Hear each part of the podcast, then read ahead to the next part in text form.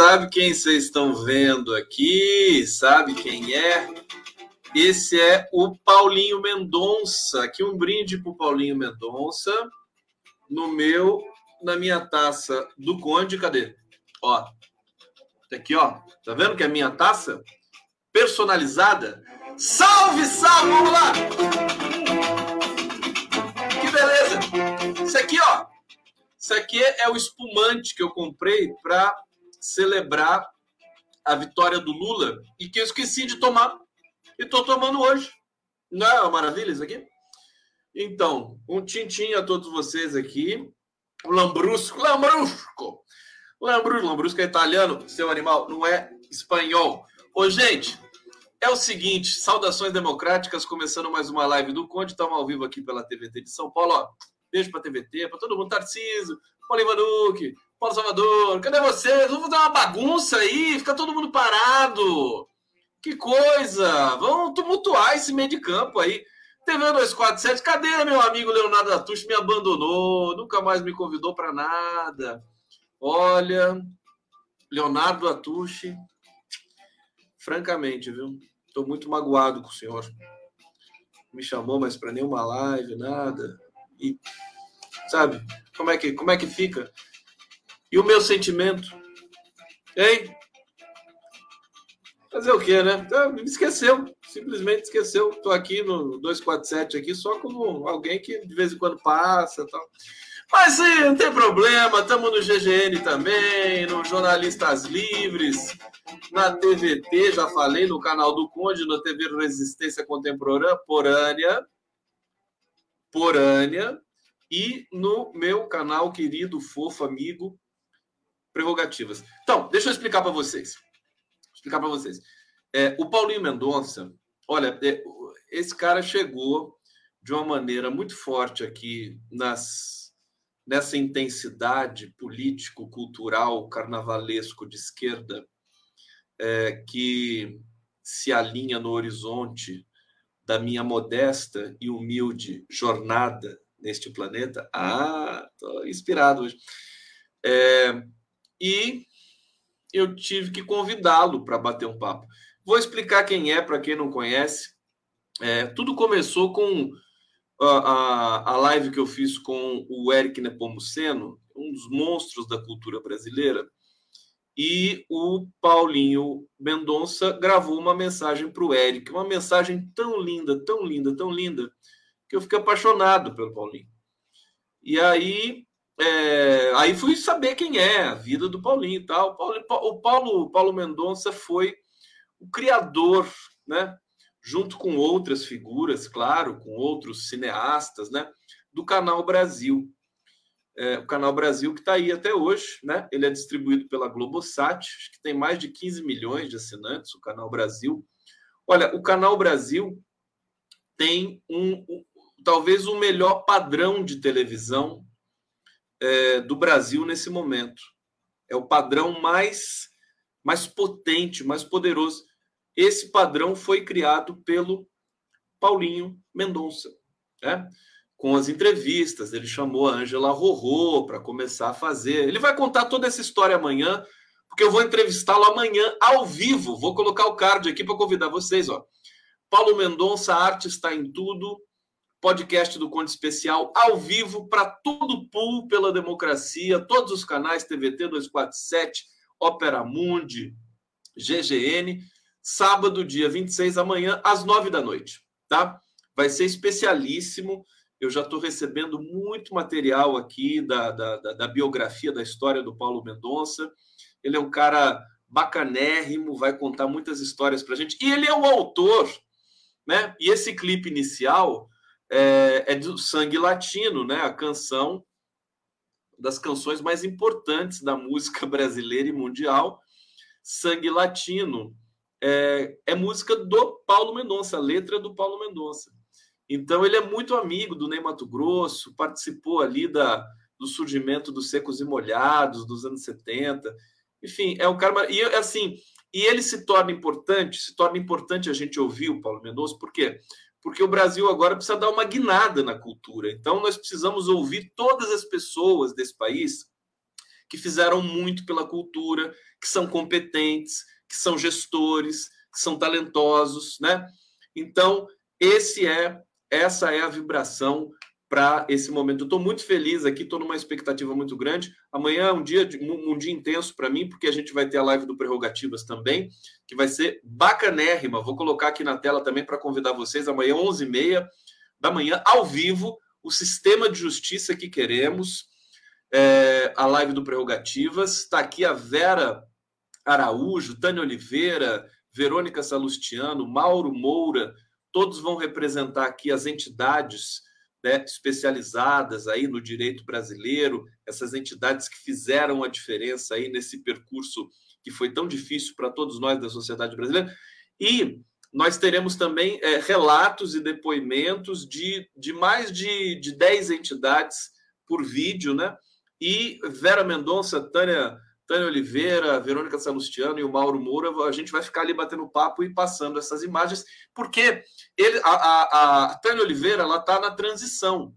Ela está na, ela tá, inclusive, não, não, acho que não sei se ela está num grupo específico, mas amanhã ela conta para a gente. Mas ela está, a Tânia Oliveira é um dos quadros é, técnicos mais importantes do Partido dos Trabalhadores de todos os tempos, né? Tudo que é relacionado com justiça, né? É, em Brasília passa pela Tânia Oliveira. E, e, é, e é essa necessidade de a gente rever, traçar um novo curso, inspirar. As pessoas ficam reclamando, ai, não me chamaram para transição, ai, não sei o que.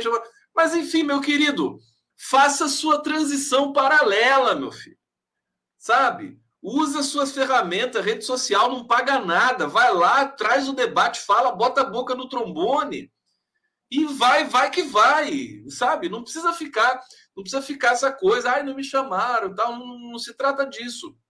É, e é o que eu humildemente quero contribuir. Então, esse esse prerrogativas de amanhã, muito especialmente, ele vai trepidar ali dentro da transição, porque são as melhores cabeças do país pensando o próximo, né? São 17 pontos, tá lindo o trabalho deles, né?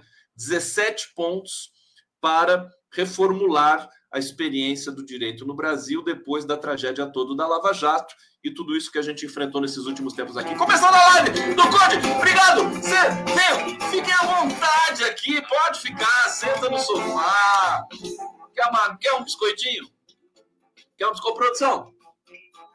Manda um biscoitinho virtual aqui para os meus o que eu tenho que começar a fazer é sou eu postar coisas aqui, né? Bonitinho aqui para vocês aqui no bate-papo também. Deixa eu ver o que está acontecendo aqui no bate-papo da Live do Código. O que está acontecendo aqui? Meu Deus do céu! Olha só. A Rita de Cássia Luz, eu compartilho nos grupos. Você compartilha o que? A live? É isso? Compartilha a live aí, gente. Sextou, sextou. Entendeu? Nilson Strauss está aqui. A ficha está caindo, muitos ainda não sabem do que nos livramos com a história, com a vitória do presidente Lula. Eu vou falar de futebol agora no começo. Juliano Fernandes Borges. Conde, ponha sempre nesses posts, post, data e horário. Mas eu ponho, meu filho. Você não vê? Você ah, quer que eu ponha no, na descrição? É isso? Eu posso pensar em atender o seu pedido. Porque aqui, ó, ó no, no, no, no card da live, a data está aqui na, na vertical. Né? Olha o Lula beijando o papelzinho. Sabe o que é esse papelzinho que o Lula está beijando? É que um dia ele tirou um, um, uma mensagem no, do biscoito da sorte e estava escrito assim: Você é o cara. Aí ele beijou o papelzinho do biscoito. Mentira, isso aqui é o, é o comprovante do, do voto dele, né? Não é verdade? Tá aqui, deixa eu homenagear o Lenny Streck também, que passou por aqui. Ó, o maestro Lenny Streck. É, gente, então deixa eu ver o que mais vocês estão falando aqui. Vou, vou ver se eu começo a colocar, tá? A data. É, aqui, Alcides Ádio. Quando vai ouvir o Frota? Não sei, acho que não. Eu não tenho muito interesse no, no Frota. A Vera Bocaiúva diz aqui: hoje o Atush no Bom Dia elogiou sua vinheta do Xandão. Elogiou nada, é meu ingrato. Leonardo Atush está aqui, me, me abandonou completamente. Aqui estou super magoado com, com o Léo. Nem falo o nome dele, que fico, fico triste aqui. Aqui, Maria Noemi, Conde, você tá, você, você não está tirando as férias da Talita na TVT? Chora não, você é o nosso amor das 23 moras aqui no nosso coração. Obrigado. Eu estou cobrindo as férias da Talita que teve a bebezinha dela, a, a Estela. É? Então, estou lá fazendo esse trabalho com muita felicidade ali, uma delícia apresentar o Bom para Todos. E a Talita volta, daqui a pouco ela está de volta. Tem que cuidar da bebezinha, né? Cuidar, né? Marcelo F.A., maravilha, Conde, brigadíssimo. Bom, vamos trazer, deixa eu começar a falar para vocês, a, a, falar da Copa do Mundo rapidamente, tem, uma, tem um artigo, eu vou falar do Lula. O Lula está indo para Brasília na segunda-feira, é, no dia do jogo do Brasil, hein? Segunda-feira o Brasil joga com a Suíça ou é com o Camarões? É, ele vai assistir o jogo lá. O, ele está melhorando já da, da cirurgia que ele fez da voz. Né? Não tem como esperar. Eu falei, não, não vai dar para o Lula descansar a voz. Né? Ele tem que participar. Suíça, né? Então, beleza. Então é Suíça. Mas deixa eu falar aqui da Copa, porque está acontecendo uma coisa, gente, fantástica. Que é assim, a esquerda, olha só como tudo é rápido e o mundo dá cambalhotas, né? A esquerda, nós, nós, progressistas, sempre torcemos o nariz para a seleção brasileira de futebol por causa da corrupção da CBF, do tédio que é a Rede Globo, essa história toda, né? É, e, e, e assim, eu vou dizer para vocês, em 2018, na Copa da, da Rússia, né? Eu torci contra a seleção mesmo, e nem um segundo. Torci contra mesmo. Tá? Eu tava amargo, né? Tava bem amargo. Agora eu tô mais tranquilo e tal. Imagina, 2018, sabe? É, foi antes da, do Bolsonaro ser eleito, quer dizer, era, era, um, era uma, uma Copa que poderia ter impacto na, nas eleições, né? Então, se, se, o Brasil fosse campeão em 2018, bom, Bolsonaro acabou ganhando de qualquer jeito. Mas eu não queria, né? Eu não, tava, não, dava para separar naquele momento seleção. Evidentemente que, como eu falei ontem para vocês, os adolescentes, as crianças, meu filho que ama futebol, né? Ele sempre vai assistir, né? Tem o direito de assistir, como eu assisti também quando eu era pequeno e não entendia nada, né? Torci para a seleção também sem entender de Globo, de nada disso, de dinheiro, de sujeira, de corrupção da CBF. Aí cresci, descobri tudo isso e aí não torci mais. Bom, mas agora a esquerda tem é, essa é, tem essa tradição de torcer contra a seleção, de celebrar, por exemplo, a contusão do Neymar, né? Calma que eu chego lá, né? Tudo isso é política, hein, gente? É, só que, olha como o mundo dá cambalhotas. Agora, agora, quem está torcendo contra a seleção de futebol é a extrema-direita, são os bolsominions. É brincadeira. E aí o que, que acontece? Obrigatoriamente a esquerda começa a torcer para a seleção brasileira de futebol. Até porque o jogador que fez aquele gol antológico, que é o Richarlison, é um jogador de esquerda. É um jogador com uma maravilhosa consciência social, política, um craque maravilhoso, né? E o Neymar, esse vilão sonegador, é só uma estrelinha, né? E que tá enchendo o saco e tá todo carente agora, porque também se conta. Olha só como é que são as coisas. São, isso são sinais, é, são sinais do, do, da nossa história, do presente, desse, desse caldeirão político que tomou conta do mundo e do Brasil. O Neymar ele, tudo isso representa, veja, o Richarlison se consagra, se consagra, e ele vai, vai se consagrar. Ele deve fazer mais uma meia dúzia de gol dessa natureza na Copa, viu? porque o menino é completamente iluminado. E o Neymar está contundido. O Neymar vai ficar fora da Copa. Ele, ele até aqui foi anunciado que ele vai ficar fora dos jogos do, da, da primeira fase, mas é uma contusão complicada. Não estou torcendo para ele ficar fora. Eu estou dizendo que assim, como as coisas se encaixam, né? O, Neymar, sonegador, vai negar que é sonegador, foi perdoado aí pelo governo Bolsonaro, por isso que ele é cheio de frescurinha com o Bolsonaro. E se o Neymar fizesse gol, há rumores de que ele ia comemorar é, aludindo ao Bolsonaro. Então você vê como é que são as coisas, né? O, o, o mundo vai colocando no, no, no, nos devidos lugares. E agora, sem o Neymar, a seleção brasileira vai ficar melhor ainda, porque tem muita gente boa e não vai ficar 10 pessoas jogando para uma estrelinha só, né? Que é o Neymar. Tá, vai ser o jogo coletivo. Tá todo mundo celebrando e o pessoal tá ficando com mais medo do Brasil ainda, porque tá falando que o, que o Richardson não é menino, mas para mim ele é menino, mano. Imagina o céu, 40 nas costas, eu pego o Richarlison aqui, dou um safanão, né? Menino. Entendeu? Esse negócio, para mim, é menino. Não é verdade? Ou não? Né? O, o, Neymar, por exemplo, não é menino, mas o Richarlison é menino. Acho que o Richarlison tem quantos anos? 25 anos? 25? É isso que o Richarlison tem? Alguém pode me dizer quantos anos tem o Richarlison? Pronto, 25 anos. Então, meus queridos, olha, tudo, tudo vai se somando. E aí, a, a, a estrela, né? Eu vou, vou ler uma matéria aqui de todos os trabalhos sociais que o Richardson faz, desde pequeno, desde antes de ficar famoso, né? Ele faz trabalho social de, é, de solidariedade, é, é de, de, enfim, auxílio para as famílias mais pobres. A capa do Twitter dele é um monte de moleque, menino, tudo preto, né? Comendo sanduíche, sanduíche de pão, pão com pão, pão com linguiça, ali na molecada da favela mesmo. Então é o cara que, que gosta, que sabe o que quer. Eu tô encantado. Então, nós vamos ter isso. E, e outra coisa, para fechar né, o, o episódio, o bloco Seleção Brasileira Copa do Mundo. O verde e amarelo está sendo desimpregnado aceleradamente. Haja vista que os bolsominions estão torcendo contra a seleção agora. Se inverteu totalmente o papel. Por quê? Porque agora torcer pela seleção é você estar tá em lua de mel com o Brasil, né? Claro que de maneira alienada, mas é a vida, né? É a vida, né? O Lula torcendo pela seleção, o Lula com a camisa amarela, com a Janja, o Lula não, o Janjo, né? O Janjo com a camisa amarela, a Janja com a camisa amarela, torcendo ali tudo mais, né?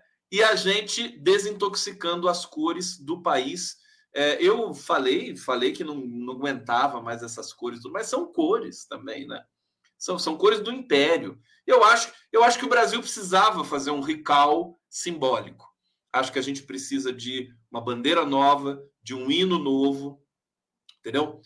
Cores novas. O Brasil, inclusive o pau-brasil é vermelho, né? O Brasil, a, a palavra, né? O lexema, a porção, o morfema, bras, bras, Brasil é, é, é associado à cor vermelha, brasa, cor de brasa, né? Então, o, um, mais, se for, aí você fala, então vamos mudar o nome do país também de uma vez, né? É, eu acho que a gente, tu, tu, talvez do país não, tá impregnado demais. Também o país levou o nome do quê? Da commodity, né? É, é, como se o Brasil. Hoje o Brasil chamaria picanha, né? Se fosse, fosse hoje que os portugueses descobriram, né? chegassem aqui para explorar esse país, né? Chamaria o quê? Chamaria soja, né? Chamou para o Brasil. Então, chamou o Brasil. Eu acho que faz sentido a gente pensar nisso, mas, né? mas vamos pensar enquanto sociedade. Vamos botar. Cadê, cadê o negro na bandeira brasileira? Eu quero saber cadê o indígena. Tem que estar representado na bandeira brasileira. Tem que ter um arranjo indígena na bandeira brasileira. Sabe? Tem que ter, tem que ter uma sinalização ali do povo negro, que é majoritário nesse país. Não dá para ficar só com essa simbologia das elites brancas europeias. Está na hora de mudar alguma coisa nisso. Enfim, tá aqui o desabafo inicial. É, a Copa. E eu tenho assim, eu vou falar para você, certeza absoluta, o Brasil vai ser campeão dessa Copa. Por quê? Porque não vai ser só campeão. Não é só um título de futebol. É um título do Brasil. Os jogadores estão sentindo a fase do Brasil. Você se lembra de 2014? Peraí, deixa eu falar rapidamente aqui para você. Música! Ô, produção! A música aqui para mim, por favor. Essas cores monárquicas aqui. Olha só, em 2014, certo? A seleção treinada pelo Filipão, os jogadores entravam em campo, cantavam o hino, todos, todos choravam o tempo todo, né? Eles não paravam de chorar, parecia um bando de bebê chorão, né?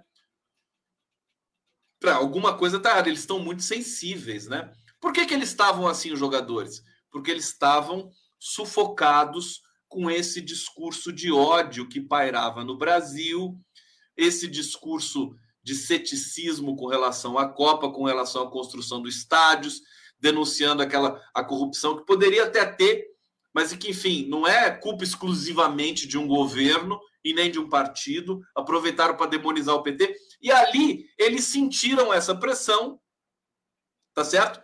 Pressão também de patrocinador e tudo mais, todo mundo raivoso, querendo derrubar Dilma.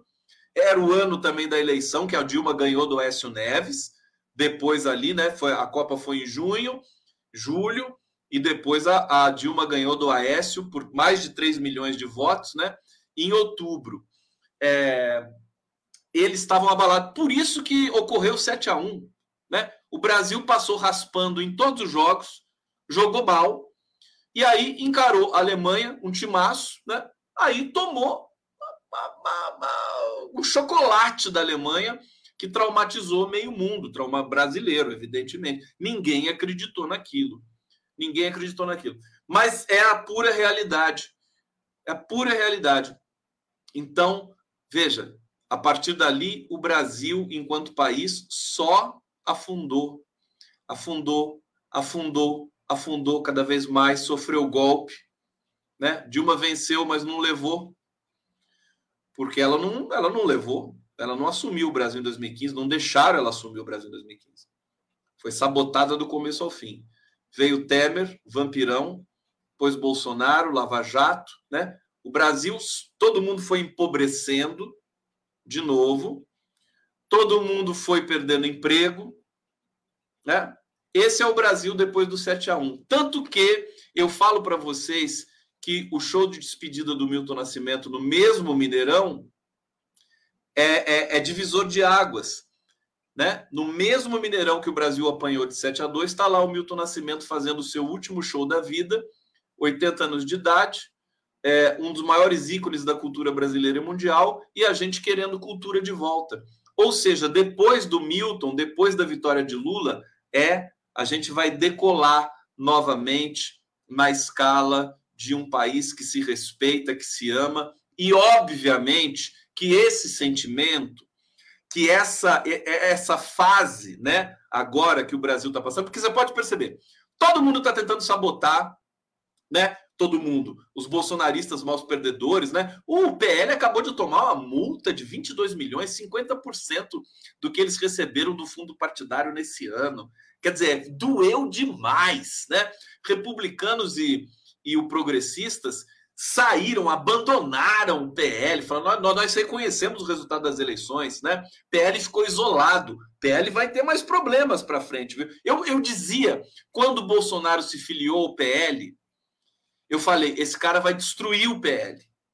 Ele destrói, ele destrói tudo por onde passa, tá certo? Então, é, é, e agora nós temos essa situação. É, o Brasil, né, esse, esses gatos pingados aí contratados por fazendeiros agro, agro, agrogolpistas, né, espalhados aí, muitos concentrados ali no Mato Grosso, bloqueando estradas e tudo mais, já estão entrando na caneta do Xandão, né? É, e vão pagar por isso. Vão pagar por isso. Então, então, a cadeia espera todos eles. E aí a gente tem, é, é, é irrefreável esse sentimento de que o Brasil agora volta para o mundo. Oi, mundo, o Brasil está aqui, estamos aqui de volta.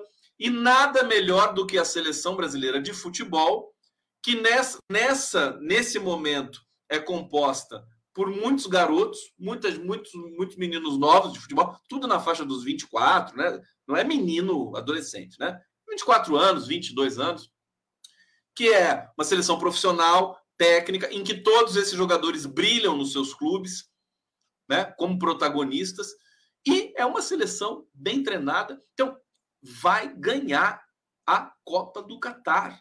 Escrevam aí, me cobram, me cobrem depois. Tá irresistível, foi fantástico aquilo lá.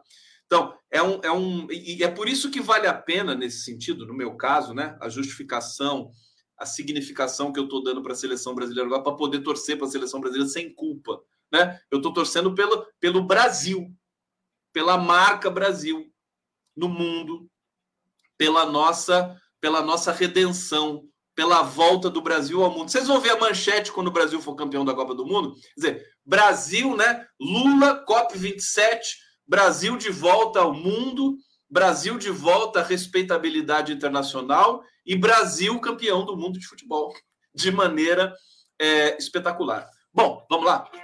Tudo bem? Vamos lá, aqui, Oh, meu Deus do céu! Agora deixa eu falar o gol. O gol do. Hoje eu posso falar, tá, tô mais tranquilo hoje. O gol do Richarlison, né? Só para vocês entenderem como é que foi o meu movimento ali, né? De, na frente da TV, né? O, foi o Vinícius Júnior, né? Que tocou? Tocou ali pro a meia altura, né? A meia altura pro, pro Richarlison. Aí o Richarlison é, amorteceu a bola com o pé esquerdo. E aí eu vi a bola subir, né? Eu falei, puxa, que pena. Não deu para controlar a bola. Aí, enquanto eu pensava isso, ele fez aquele movimento e deu um voleio inacreditável. Eu fiquei, eu fiquei parado olhando aquilo lá, assim, né? Meu Deus do céu foi, foi sensacional. Mas não, não deu aquela sensação, pô, putz, o cara não dominou. Nossa, o cara fez isso. Foi essa minha sensação. Bom, vamos lá, deixa eu botar a vinhetinha aqui para vocês. Vocês querem vinhetinha do, do Alexandre de Moraes ou do, do Lula? Deixa eu ver se eu tenho feijão puro ainda. Feijão puro ou Xandão, malvadão? Hã? Votação para vir. Deixa eu botar o feijão puro aqui que eu tô com saudade. A gente come só feijão puro,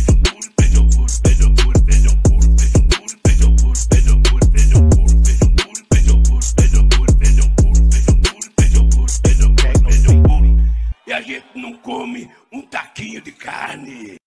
E nem um taquinho de carne, tá aí o Janjo. Ô, Janjo!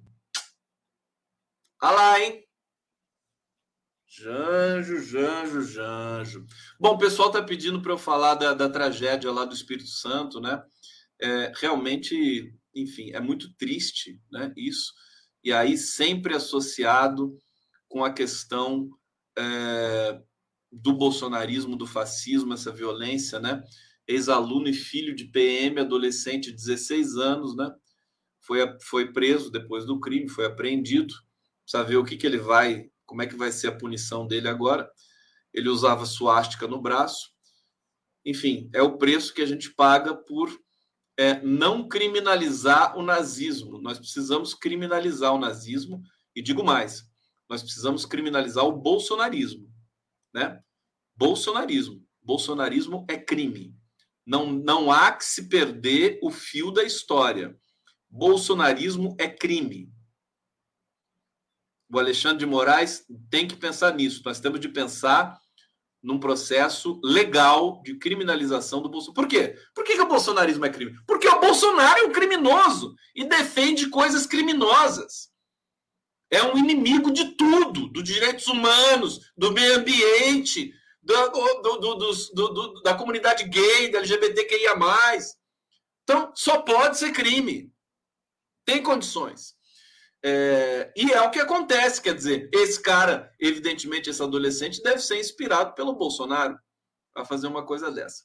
Bom, foi uma tragédia, três mortos, onze feridos. Eu vi a foto de uma menina, é, enfim, uma menina, essa sim menina, né? Devia ter 11, 12 anos. É uma coisa assim é, chocante. Então, aqui eu, eu não, tenho, não tenho nem muito o que dizer sobre isso, porque é empenhar aqui o nosso sentimento, é, e cobrar das autoridades, na verdade, como é que se combate esse tipo de crime, né? Que é decorrente do discurso de ódio. Tem que combater o discurso de ódio e tem que prender as pessoas que propagam o discurso de ódio. Tá certo? Muito difícil realmente estar tá aqui. Deixo registrado, mas eu queria falar hoje sobre, sobre a presença do Lula em Brasília na segunda-feira. Vou começar com isso, porque é um tema importante é, porque a transição né, e, e, e o novo governo Lula está no momento é, importante pela PEC, né, para aprovar o orçamento e tudo mais. Então, eu vou ler aqui para vocês essas informações. Olha, por PEC, Lula entra em campo. Vai para Brasília nessa segunda-feira. É, ele vai para lá no dia 28 para discutir formato da PEC. O Lula vai chegar lá, vocês vão ver. Ele vai pisar em Brasília, o texto da PEC vai ficar pronto, vai ser aprovado. É? Que o pessoal, esse pessoal do Congresso é carente também. Eles querem o Lula, né? Eles, eles não querem o Jacques Wagner, eles não querem a Gleisi, eles querem o, o Lula, o Janjo, né? Então é isso. É o preço de ser um cara tão fodástico assim. É, tem que ir, né? Tem jeito. Tem que arrumar um, um dublê para você, viu, Lula? um, alguém para fazer, né? Pra, pra, sabe como é? Uma réplica, uma réplica. É, bom, discutir o formato da PEC, da transição, abrir espaço no teto de gastos para despesa do Bolsa Família.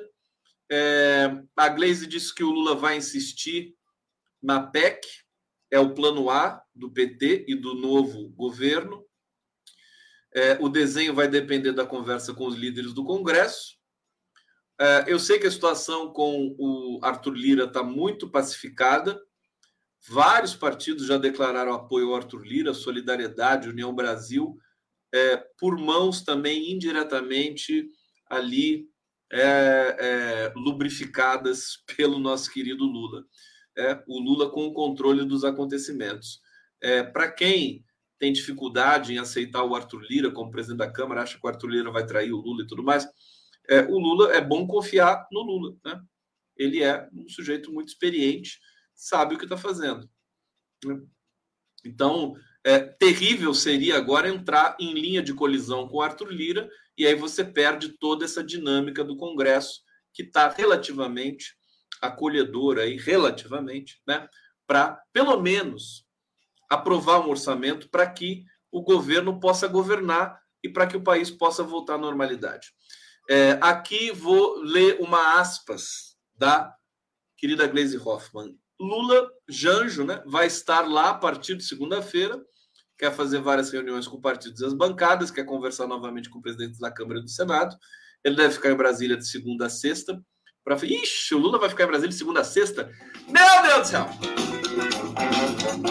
Eu vou fazer barba, cabelo, ele vai aprovar até 2030 esse orçamento. Né? Segura o Lula, né? Lula solto em Brasília uma semana? Nossa Senhora, quero nem ver. Agora, eu quero também aqui com vocês denunciar é, e trazer também a baila, à tona, é, o, o, resultado, né, as primeiras, é, os primeiros diagnósticos dos, dos grupos de transição que estão chegando para a gente. Né? Hoje, por exemplo, teve uma coletiva é, com o grupo da saúde que é composto pelas maiores autoridades do Brasil em saúde, a saber, os ex-ministros da saúde, José Gomes Temporão, Alexandre Padilha, é, Humberto Costa e Arthur Quioro, que é Arthur Quioro é um gentleman, né? uma figura maravilhosa. E Bom, e aí o que, que acontece? Grupo de Trabalho de Saúde diz que o governo Bolsonaro destruiu o programa de vacinação, que a gente já sabe. Agora, tudo aquilo que a gente já sabe agora é oficial, porque nós temos a palavra, a chancela do grupo de transição. Então, aqui, o ex-ministro Arthur Quioro, é, ele é o coordenador da área, ele afirmou que o Ministério da Saúde não tem planejamento para execução do Plano Nacional de Imunização em 2023. Bolsonaro não comprou vacina, não tem nenhum planejamento. Além disso, revelou que a pasta não se reunia com o Comitê Técnico Operacional, o CATO, no âmbito do Plano Nacional de Imunização, para tomar as decisões. É, o PT está encontrando cenário de guerra no governo. Cenário de guerra. Chocante. Né? O Brasil perdeu a capacidade, disse aqui o Quioro, né, de fazer o que fazia em 50 anos de história com o Plano Nacional de Imunização, o PNI. O atual governo conseguiu destruir o esforço de quatro décadas e meia. Até a ditadura militar, até o início do PNI, acho que foi nos anos 70, né? até os militares fizeram um trabalho razoável no, no que concerne a vacinação no Brasil. Bolsonaro conseguiu destruir tudo isso, tá? Que se transforma... Eu fico muito grato, até vou dizer para vocês o seguinte, né? Eu fico pensando se eu tivesse um filho agora, tivesse um ano de idade, na, na, na época de tomar todas aquelas vacinas importantes, né? A tríplice e tal, né? Você tem toda a, a, a carteirinha do meu filho, é toda foi toda completinha. Ele tem 14 anos, então ele nasceu em 2008 e ele começou a tomar essas vacinas já em 2008, né? Porque começa a tomar com seis meses, se não me engano, ou quatro meses. E o Estado brasileiro é, se responsabiliza por todo todo o plano de vacinação da criança até os nem sei até quantos anos, né? Até 9, 10 anos, né? Até 11 anos. É... E assim, foi maravilhoso, né?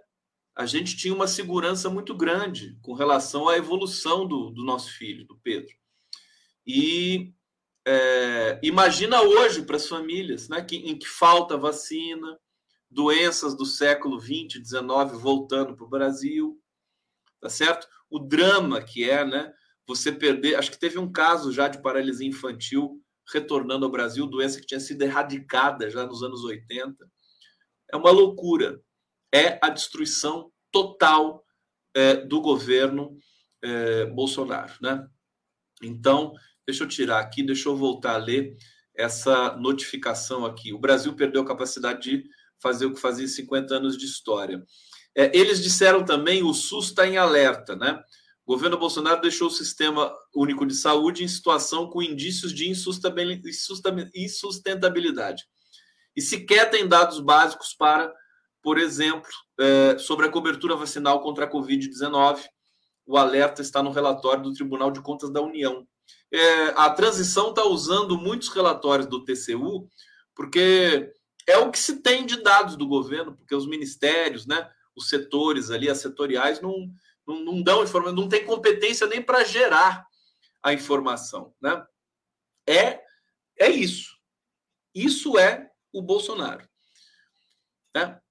Precariedade dos dados disponíveis fez com que a Corte de Contas informasse ao grupo de transição que não foi possível nem avaliar o cumprimento de metas da imunização.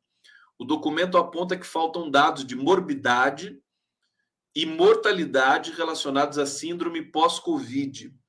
É, a falta de informações pode afetar o planejamento das políticas de saúde em razão do número elevado de possíveis casos. Então, está aí é, hoje, essa coletiva do grupo de saúde repercutiu muito, inclusive também nos meios convencionais, né? A mídia convencional que está lá, ela, ela não sabe para onde vai, né? Ela fica na dúvida, ela não sabe se defende o mercado, se fala do social, tá numa confusão danada, né? Sabe, sabe o que vocês podiam fazer, viu? O Folha de São Paulo, o, o Globo, Sabe o que vocês podiam fazer? Contrata gente competente para reciclar os seus profissionais, os seus jornalistas. Sabe? Contrata especialistas, contrata jornalistas de verdade para fazer uma oficina, entendeu? Para vocês é, re, é, é, operarem uma recomposição editorial minimamente respeitável. Vocês podem procurar até profissionais no exterior, né? Tem certeza que o, o The New York Times, né? Que com toda com toda a ruindade que também que, que, que, que atravessa e permeia o The New York Times, melhor que vocês eles são.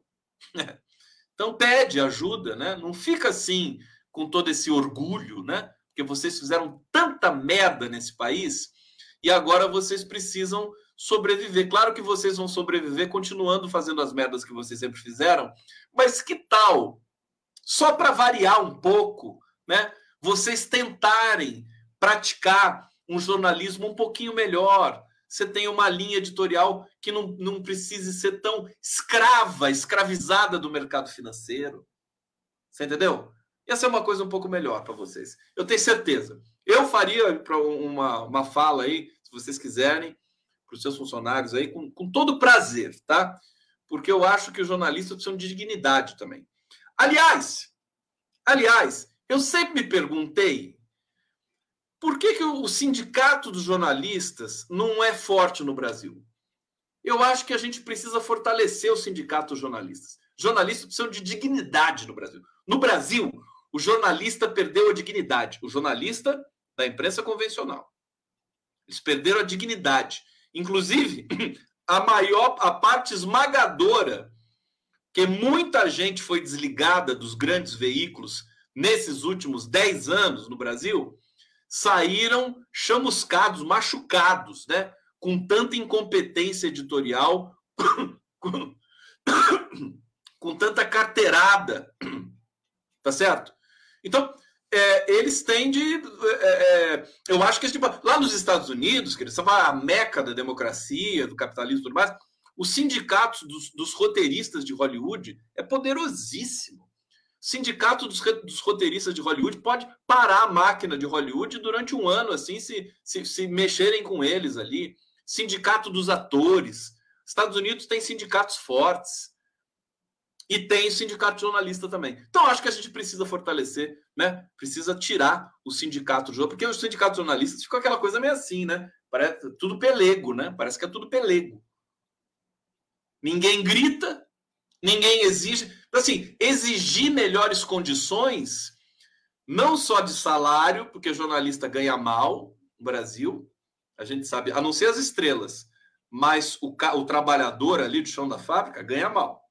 Né?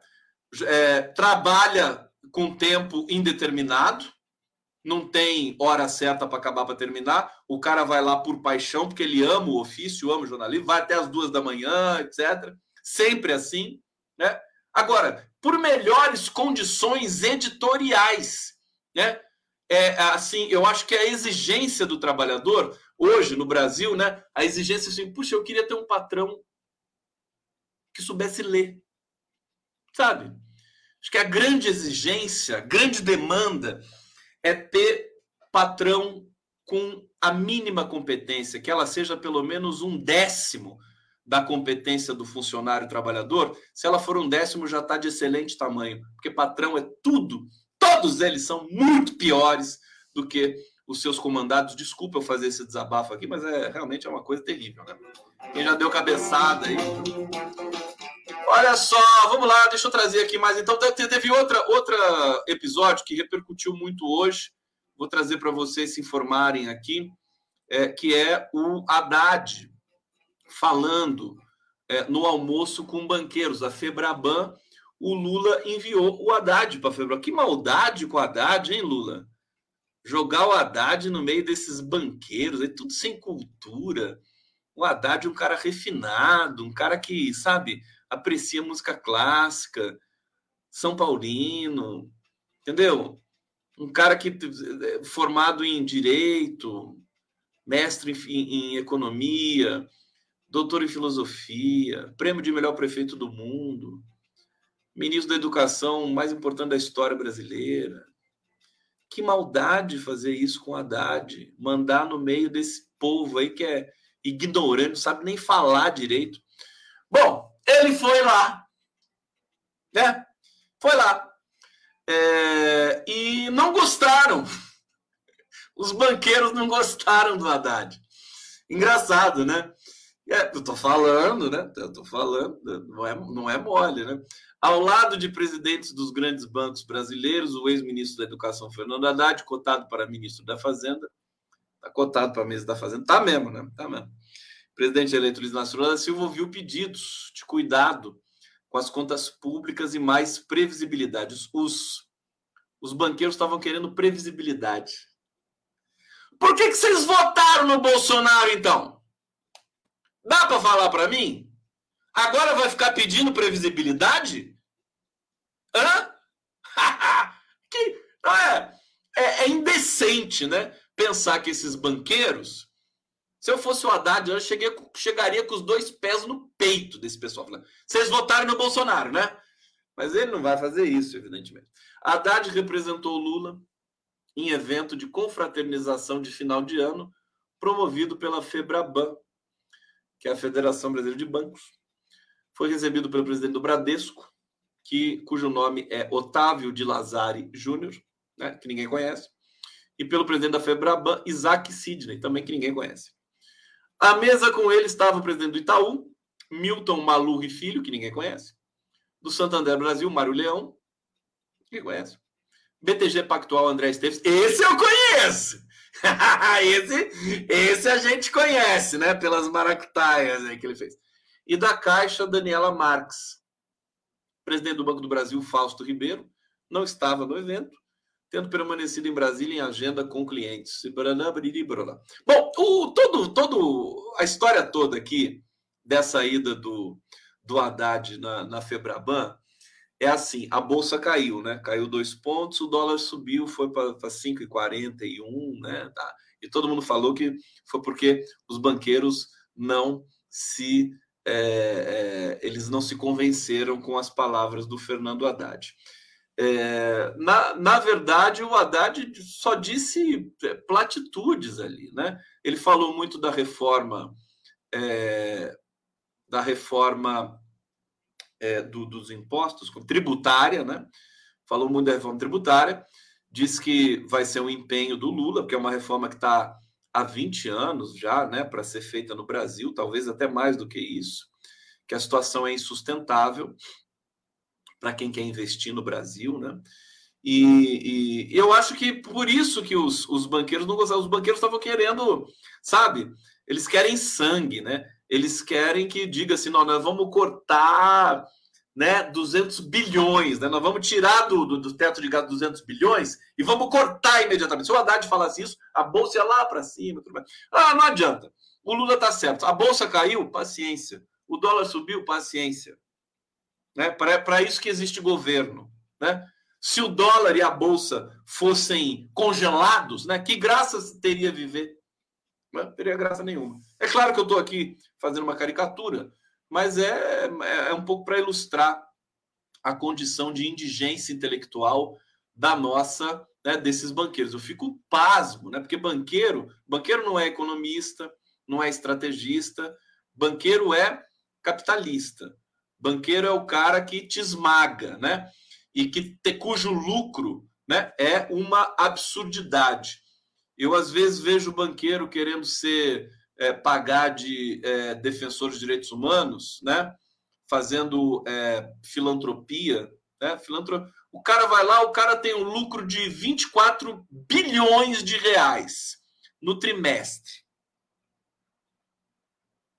Eu não sei, mas acho que um banco teve esse lucro, né? Recentemente no Brasil. 24 bilhões. É, Aí, esse cara, o banco, a marca, doa é, 50 mil reais para uma exposição de arte. Né? E o nome vai lá, né? aparece em todos os canais, em todos os lugares. O cara vai, é convidado. Só a champanhe e o sanduichinho que ele come no coquetel de lançamento dessa suposta filantropia é mais caro do que o próprio dinheiro que paga a filantropia. Então, tem que mudar isso também, né? E o Haddad é um cara que pode mudar porque ele tem inteligência para isso, ele tem ímpeto para isso também. É, realmente, se ele for para a fazenda, é, vai ser é, vai, vai ser uma ousadia, vai ser uma ousadia do, do Lula. Precisa ver como é que ele vai equilibrar isso aí mas eu acho que o PT não pode ter medo, né? Então, bom, aqui uma breve, uma breve, eu já falei da breve do, do relato do, do, dos banqueiros ali, mas é aquela coisa, né? Que, que coisa triste. Eu vou até mostrar uma foto para vocês aqui. Olha, eu fico, eu fico é, comiserado me dá pena né, da vida desses caras. Eu não acho que assim você ter dinheiro para comprar o que você quer, a lancha que você quer. Eu acho que isso é um vazio imenso. Eu não trocaria minha vida por um desses banqueiros, mas nem. Sabe? Olha só, todo mundo triste com esses pratos, esses talheres, tudo limpinho, com florzinha. Olha lá, nem o Haddad, que é um cara, sabe, cara bacana tal. É, é inacreditável. É um, é um mundo, realmente, o Lula está certo, né? Quando o Lula diz assim, você não vai me ver jogando golfe com nenhum empresário, porque eu não entrei para o clube, eu não fui aceito no clube. O Lula está certíssimo, certíssimo. Tem que participar desse clube decadente aí, desses bilionários. E aí eu dou razão para o meu filhote também, o Pedro, que detesta golfe. Quando aparece golfe na televisão, ele, ele quase vomita. Acha golfe um cocô. É claro, é esporte de bacana, né? Coisa horrorosa. Live do Cone aqui para vocês! Bom, uma última notinha aqui, eu vou encerrando um pouquinho mais cedo, porque sexta-feira vocês sabem como é que é e tal, né? PT avalia ceder e definir valor de ampliação do teto de gastos da PEC da transição. Referência a cálculo de 150 bilhões como margem para expandir. É aquela coisa, eu conversei hoje com o Fernando Brito, né? Quando você vai, quando você vai vender um carro, vai vender um bem, né, alguma coisa assim, né? Para quem vou falar para eu que não tenho dinheiro, né? Quando você vai vender, deixa eu ver o que eu podia vender aqui da minha casa. É, deixa eu ver. Não sei, uma bicicleta. Vai. Você vai vender uma bicicleta, né? Você, você pede assim: ah, eu quero. Quero 300 reais. Né? Aí o cara fala assim: não, não, 300 não. Aí, aí você não vai falar 350, você vai falar 290? 290 você leva? Ah, o cara. Ah, que absurdo. 270? Ah, o cara pegou um cara mais duro do que você, né? Aí é o seguinte, querido, você vai ter que abaixar o preço da bicicleta, né? Vai ter que abaixar e o, se você estiver precisando realmente do dinheiro, é, você vai deixar a bicicleta por 200 reais, você vai falar 200, o cara vai falar assim, ah, bom, 200 eu pago, né? Vai fazer assim, né? Então, a aprovação da PEC é a mesma coisa. O PT foi lá, escreveu, tem todo um jogo de cena também, né? Vamos lá, né?